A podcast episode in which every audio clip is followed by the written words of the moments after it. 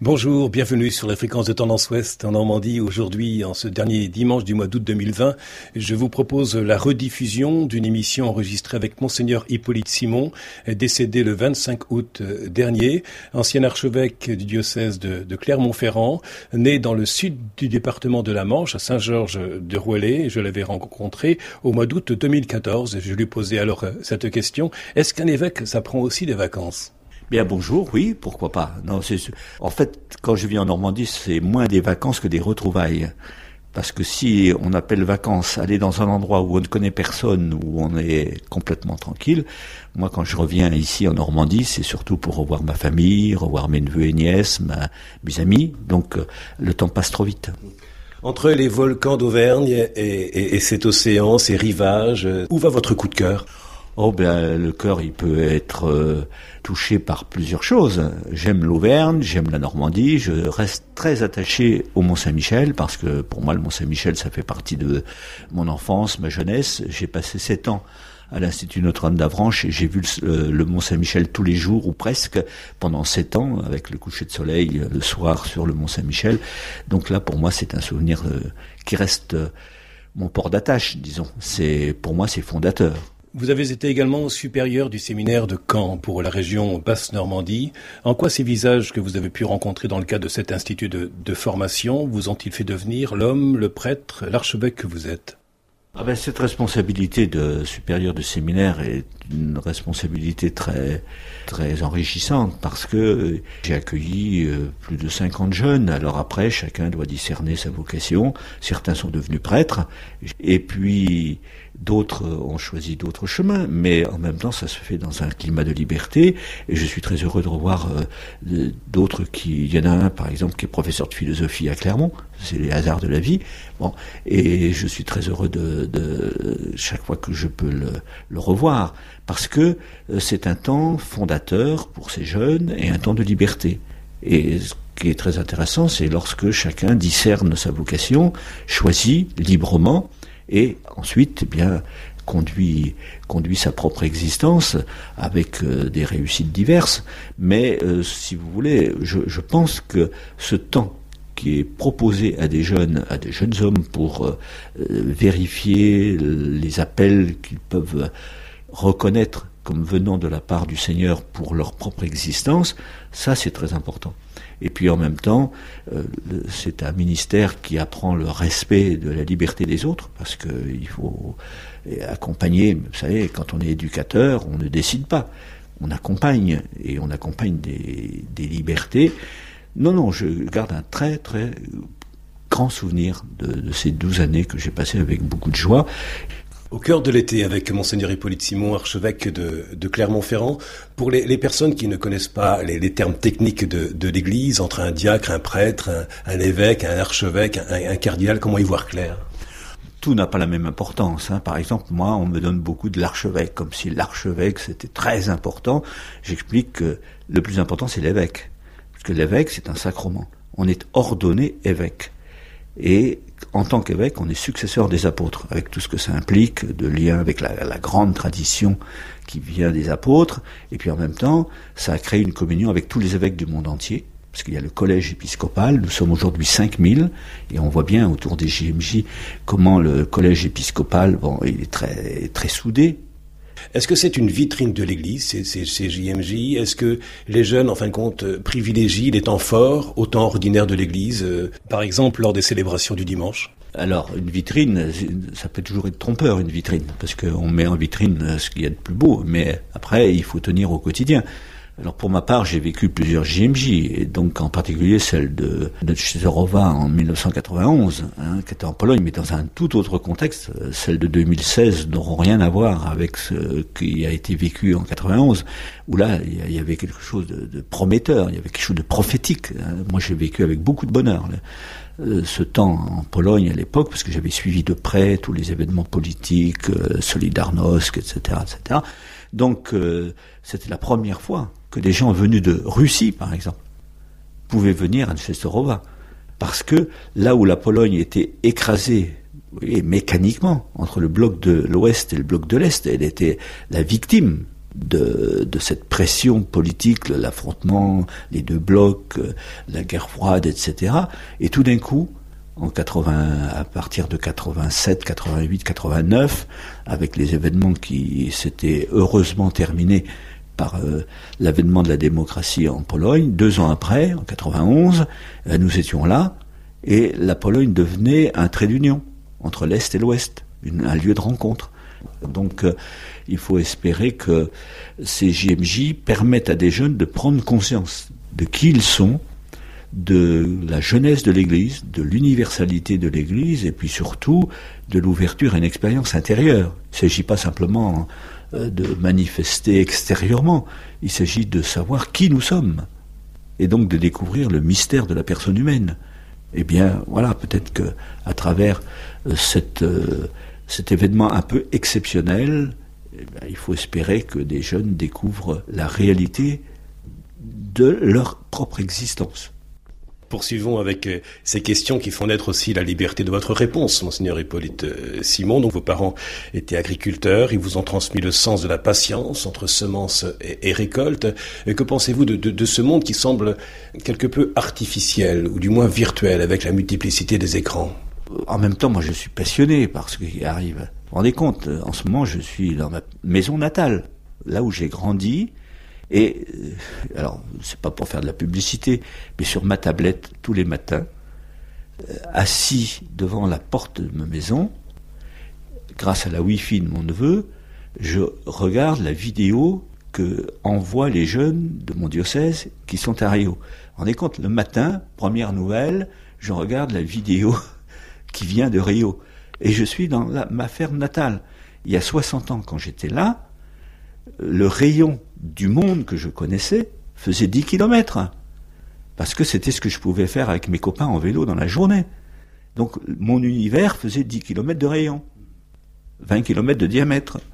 Et aujourd'hui, euh, grâce à la Wi-Fi, je suis au centre du monde, puisque j'ai des nouvelles qui viennent de l'autre bout du monde. Donc toute la question, c'est est-ce que nous avons la sagesse d'en faire bon usage?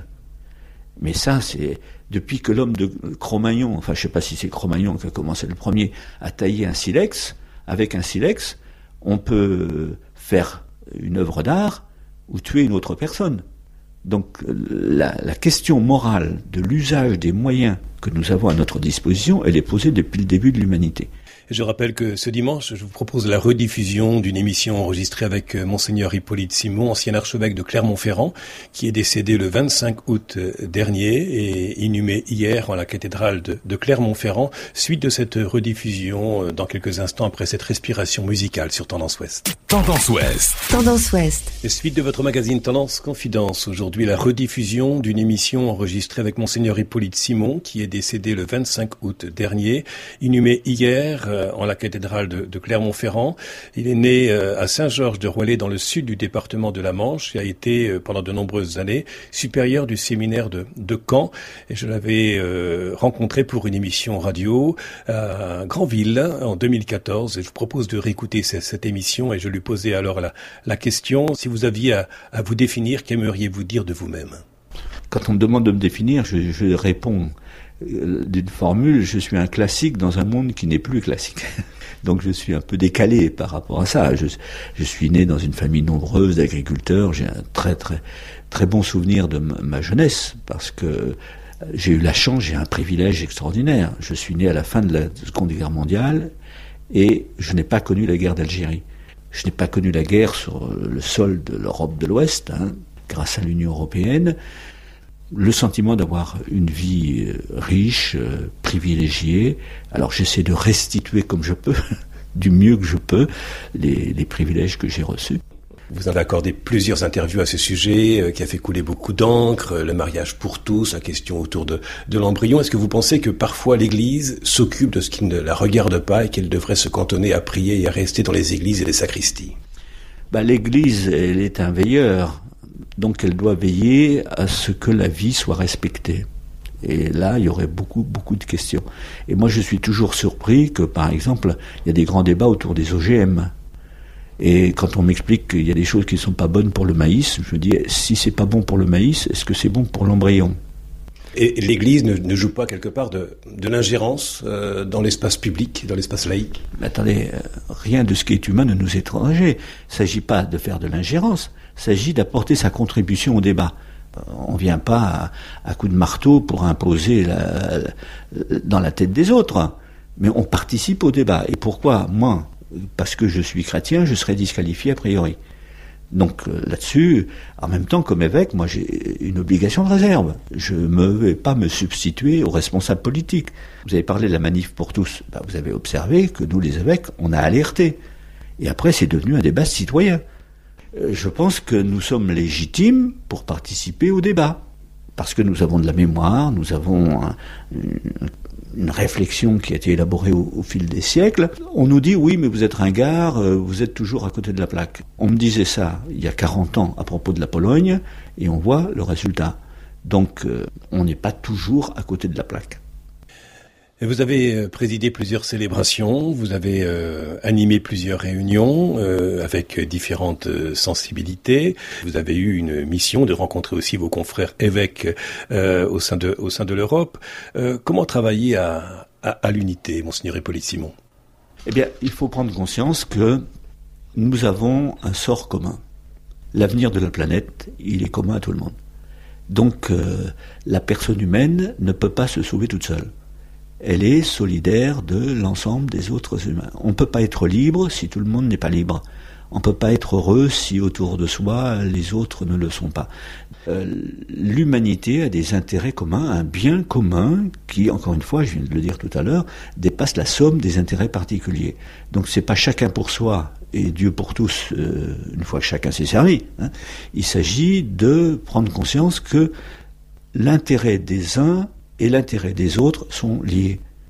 Alors, euh, cela peut apparaître comme un vœu pieux euh, de dire que les intérêts des uns et des autres sont, sont liés, parce que si nous parlons de, mondialisation, il y a aussi cet euh, individualisme, pour ne pas parler d'égoïsme parfois. L'égoïsme est un calcul à courte vue, parce que chacun a intérêt à ce que les autres progressent. Donc il faut trouver le moyen de cette solidarité et de mettre en place des, institutions. Alors il y a encore beaucoup de progrès à faire pour l'Union européenne, pour l'ONU. On voit bien aujourd'hui avec les problèmes de la guerre au Moyen-Orient, etc. Mais en même temps, c'est illusoire de penser que on pourra être heureux dans une espèce d'île européenne, alors qu'à nos portes, il y aurait le malheur. Parce que malheureusement, le malheur est contagieux. Vous êtes aussi le, le, rédacteur de plusieurs ouvrages. Vous êtes l'auteur, entre autres, de Chrétiens dans l'État moderne, Église et politique, vers une France païenne. Vous en avez parlé un peu tout à l'heure. Libre d'être prêtre, la liberté ou les idoles, les chrétiens et l'Europe. Et puis aussi euh, le livre euh, qui inclut ce mot de GPS, euh, sigle que nous pouvons traduire en, en, français par système de localisation mondiale. Mais avec vos livres, comment ne pas perdre le nord de la simplicité de croire, monseigneur Hippolyte Simon? Bah, croire, c'est faire confiance. Est-ce qu'on peut vivre sans faire confiance? Et est-ce qu'on peut connaître les autres sans leur faire confiance? Il y a déjà toute une pédagogie de la foi dans la relation interpersonnelle. Si je me méfie de vous, je me dis, tiens, avec son micro, il est en train de me piéger. Donc je ne vais, vais, plus vous parler. la liberté de la question fait naître la liberté de votre réponse. Mais c'est parce que je vous connais, je vous fais confiance, donc j'ai foi en vous. Donc la foi, c'est une expérience élémentaire un bébé, il prend ce qu'on lui donne. Ben, il fait confiance. Alors, elle n'est pas tout à fait complètement consciente de sa confiance. Mais s'il ne faut pas confiance, il ne pourra pas vivre. Et donc, si on se méfie de tout le monde, eh bien, on va s'enfermer sur soi-même, la vie va devenir intolérable. Alors, moi, je préfère me faire avoir de temps en temps par des gens qui ne sont pas dignes de foi, que de me méfier tout le temps. Parce que si je passe mon temps à me méfier, euh, qu'est-ce que je vais devenir? Donc vous voyez que la foi est un acte élémentaire de confiance. Alors après, est-ce que je peux faire confiance à l'Église? Est-ce que je peux faire confiance au Christ? Car c'est lui qui est la parole. Donc il faut s'interroger. Mais vous voyez, là, on va, quand on se pose ce genre de questions, on rencontre la question de l'Évangile lui-même, puisque c'est le Christ dans l'Évangile qui nous dit, et vous, qui dites-vous que je suis? Donc le centre de nos questions, il est là. Est-ce que j'ai raison de faire confiance au Christ quand il se présente à moi comme le Fils de Dieu, le Sauveur de ma vie et le Sauveur de l'humanité? Donc, il y a des questions centrales. Le problème, aujourd'hui, c'est qu'il faut avoir un minimum d'initiation à ces questions-là. Or, ce que je constate, c'est qu'il y a toute une génération aujourd'hui qui ne sait même plus ce que c'est que la Bible et que ce que c'est que l'Évangile. Or, lire un Évangile, ça demande une heure. Donc, on a bien une heure à consacrer pour euh, lire l'Évangile. Mais ça suppose de faire preuve de curiosité pour la vie spirituelle, de curiosité pour la vie intérieure. Vous avez parlé tout à l'heure de, confiance et, de méfiance aussi, et, vous utilisez un, outil. Vous avez parlé de silex tout à l'heure. On peut utiliser un silex comme une œuvre d'art, avez-vous dit, ou bien encore le silex pour tuer quelqu'un. Euh, nous avons tous une, une radio portative. Cette radio portative est une bouche. Et parfois, nous critiquons les médias en disant les médias, vous êtes annonciateurs de, de mauvaises nouvelles. Sur quelle fréquence est votre bouche lorsque vous émettez un message? J'essaie d'être un ami fraternel parce que voilà, pour moi l'amitié c'est très important. J'ai le privilège d'avoir gardé mes amis depuis que je suis à l'école primaire, donc ensuite à toutes les toutes les strates de, mon existence. J'essaie d'être fidèle en amitié. Je pense que ça est tout à fait fondamental.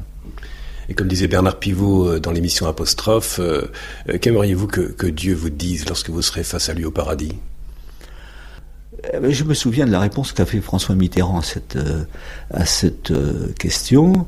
Enfin, tu sais, je, je crois que c'est une voilà notre grande curiosité et en même temps, je, je repense à la, à la manière dont Léon Blois a répondu à cette question. Vous savez, c'est un, un, écrivain un peu un peu difficile, un peu violent, mais en même temps euh, prophétique de la fin du 19e, début du 20e siècle, et il disait, euh, voilà, ce que j'éprouve, c'est une immense curiosité. je repense souvent à cette phrase-là.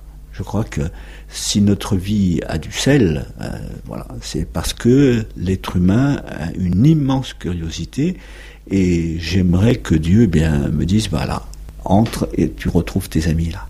Voilà.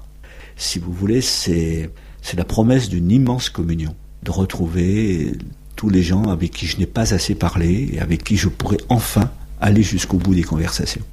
C'était donc ce dimanche une rediffusion d'une émission enregistrée en 2014 avec monseigneur Hippolyte Simon qui est décédé le 25 août dernier. Il a été inhumé hier en la cathédrale de Clermont-Ferrand et il est né dans le sud du département de la Manche à Saint-Georges de Rouellé. Dans quelques instants, votre journal de 9 heures proposé par la rédaction. Quant à moi, je vous donne rendez-vous à dimanche prochain. Podcast by Tendance Ouest.